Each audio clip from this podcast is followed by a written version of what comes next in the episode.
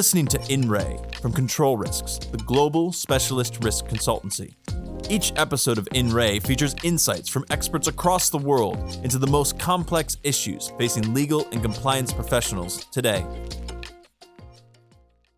Welcome to In Re Negotiation Podcast Series. I'm Christine Soon, Director of Forensic Services with Control Risk. I'm based in Singapore and look after our Southeast Asia practice. As part of my day to day work, I handle various the commercial disputes engagements, assisting clients in finding commercial solutions to disputes. Besides being chartered accountant and certified fraud examiner, I'm a mediator as well. I chanced upon this interesting book titled Journal on Negotiation, and guess what? I have the editor of the book with me today, Nadja Alexander, and she's my co-host for the In Re Negotiation podcast series. Welcome, Nadja. Thank you, Christine. Uh, yes, negotiation has taken me around the world. It's been my passion. Uh, I've uh, been a writer, a trainer, and a negotiation coach very often. And here in Singapore, I'm director of the Singapore International Dispute Resolution Academy, which we call SIDRA for short, and professor of law at the Singapore Management University. Yeah, nice meeting you, Nadja. Uh, so, in this episode, we will speak about what is a good negotiated outcome. Yeah. So, Nadja, when was the last time you negotiate? Ah, the last time I negotiated probably would have been in relation to um, negotiating the rent on my apartment. What about you? Oh, I probably like two weeks ago, I bought a dress at Bugis Street. I mm. negotiated with the seller. So the seller wanted $50 for the dress. So I managed to build a good rapport with the seller and I got it at $35. Christine, I want to go shopping with you next time. Sure. Anytime. Right. Yeah. So, so it looks like we are actually negotiating day on every day, a day to day. So, but do you agree with me that we are not not everyone is an expert in negotiations. Yeah. So sometimes most of the people don't actually reflect the negotiation strategy. And very often the negotiation is unstructured. Like how I do it, I don't really think about what's my strategy when I negotiate for my dress. Yeah. I, I mean, I think we all negotiate every day. So we should be in the negotiation Olympics actually. But mm. just because you negotiate a lot, it makes you more experienced, but not necessarily, as you say, more expert. Um, in my uh, uh, rental, should I tell you about my rental negotiation a little Not bit? yet. Can you tell me more about that? Yeah, I will. Well, um, my landlord wanted to put up the rent 50%. And I managed to negotiate it down to 25%. Wow. But, uh, I mean, basically what I did was built on the rapport we'd had because we, we would already been tenants for uh, four years, and and and basically looked at what the you know what the market rate was for an unrenovated apartment because our place is pretty unrenovated, and so I said, look, you know, I agree with you. 50% might be okay in the current market for a fully renovated place where you have to fix A, B, and C and renovate X, Y, and Z. And if you want to do that, sure, I'll pay 50%. I tried to stay friendly with uh, with my landlord, but be firm um, on what the market would say. Uh, and uh, and then my landlord is Chinese, and I'm not Chinese, uh, and so I, I asked a Chinese friend of mine. We we were negotiating via via WhatsApp actually, which is mm. our normal way of communication. And I asked my friend to look through um, what I was sending because I didn't want to, you know, inadvertently offend my landlord. And so we tweaked a few things. And uh, anyway, at the end, it seemed to work. So 25% I thought was was fair. I could live with that. Wow, that's like sounds like a good outcome. Okay. So then, Nadja, can I just maybe explore a bit more in terms of what do you think as a good negotiated outcome, especially uh, you're a professional mediator? Yeah. So maybe share a bit more about your experience.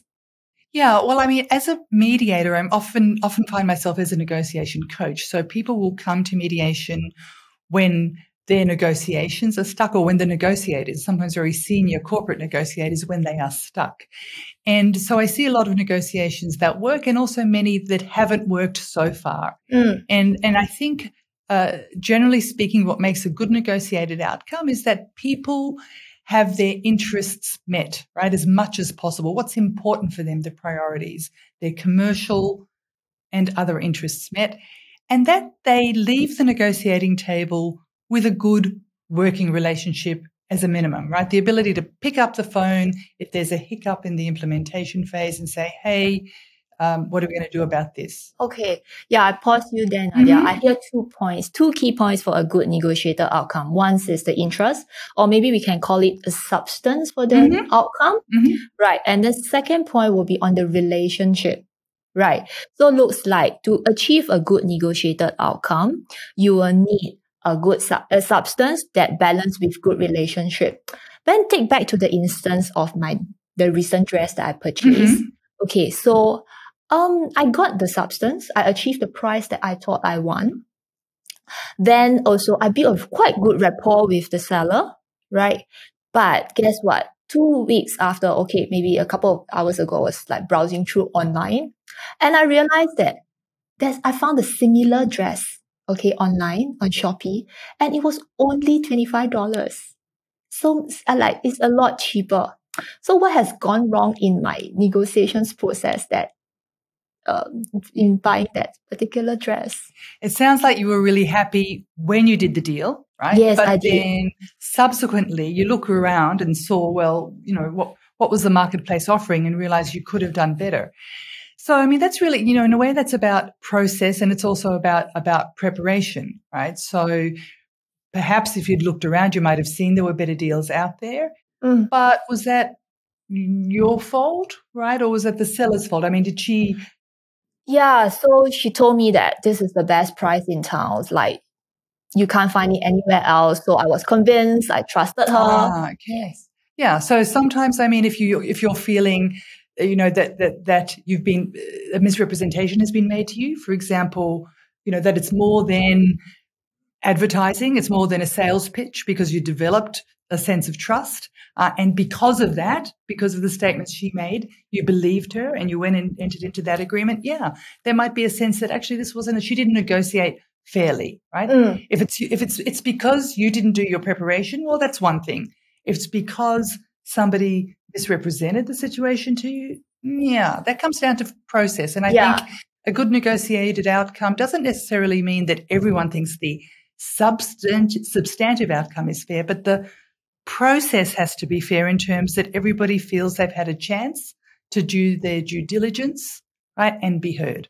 Yeah, very often most of the parties will emphasize on the outcome. They want a fair outcome, a, a fair amount of claims, and forgot about the process. Mm. And in, in comes to commercial disputes, sometimes um, if you found that is unfair, so you actually you might spend a lot more just to undo the deal, undo the entire process.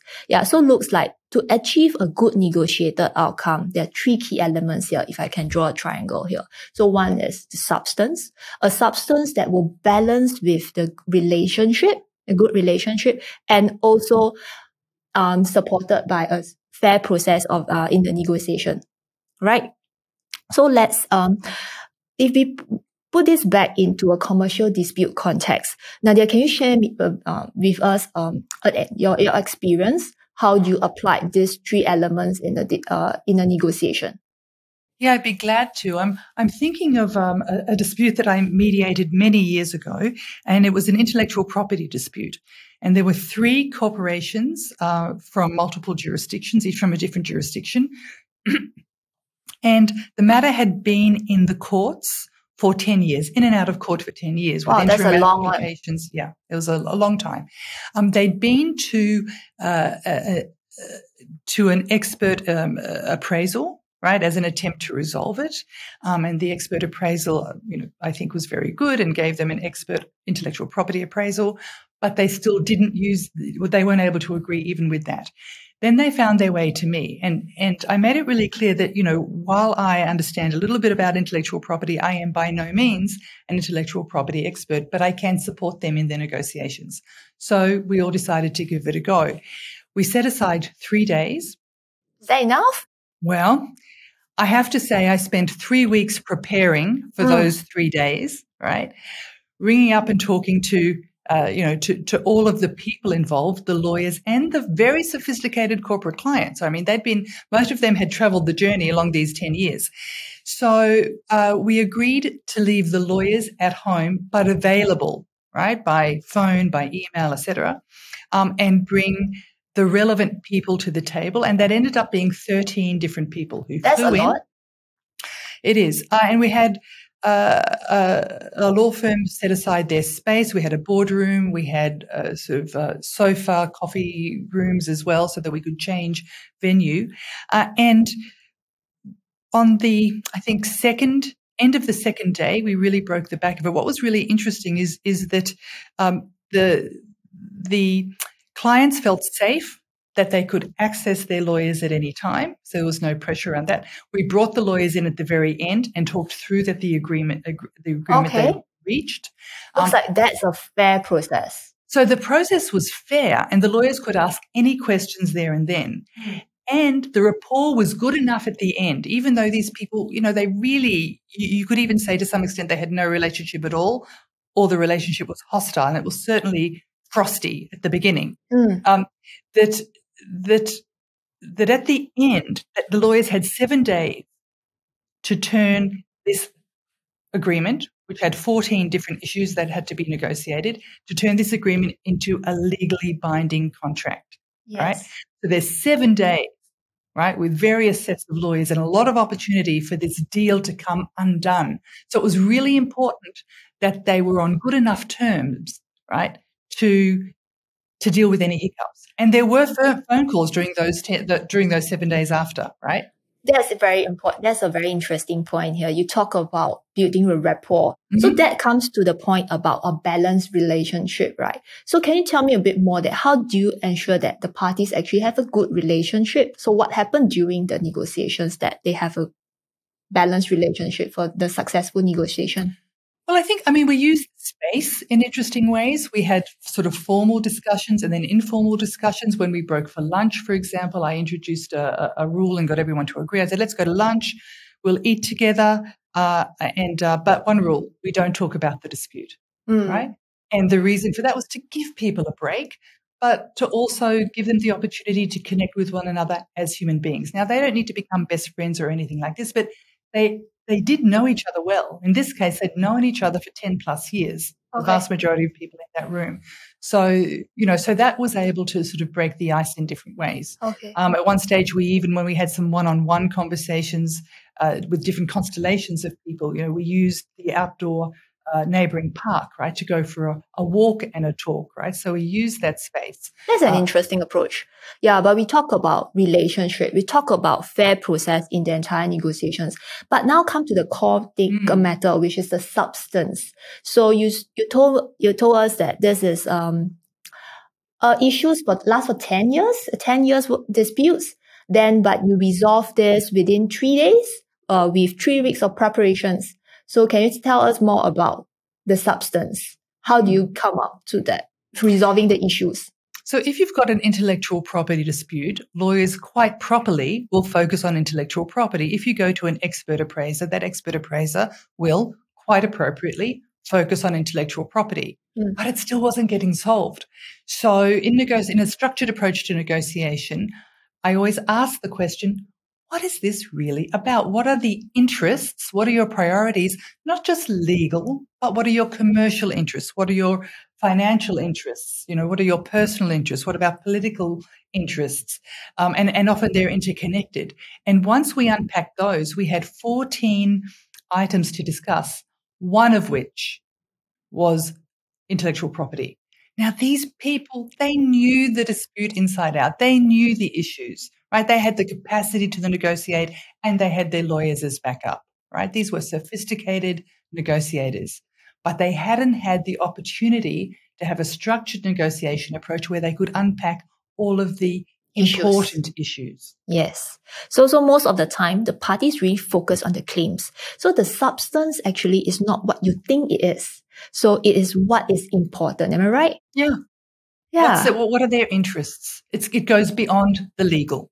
That's right. So it looks like a good negotiated outcome. It must be, it will, be, if I can form an equation here, good negotiated outcomes refers to equals to substance balanced with good relationship in a, g- fair negotiations process.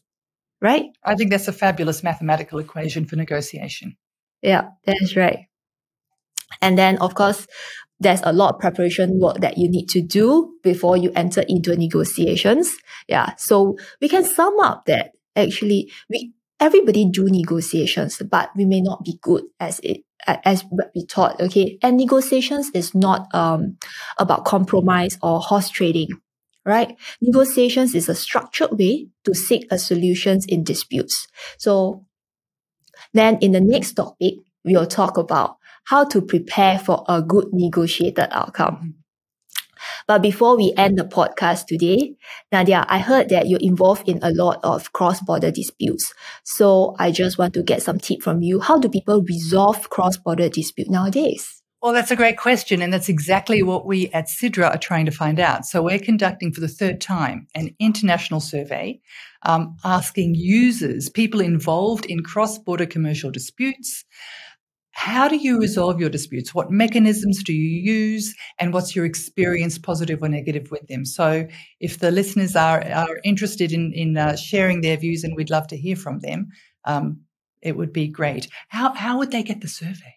You can find the survey in the next Control Legal and Compliance Insights newsletter.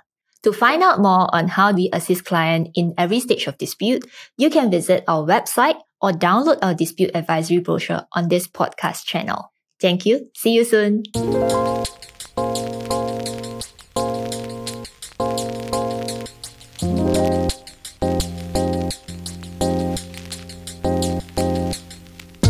If you enjoyed this episode, make sure to subscribe. And be sure to check out our other podcasts as well, such as Decrypt, the podcast making sense of the cyber and technology issues impacting business. For all our analysis and information about services we offer to organizations worldwide, visit controlrisks.com.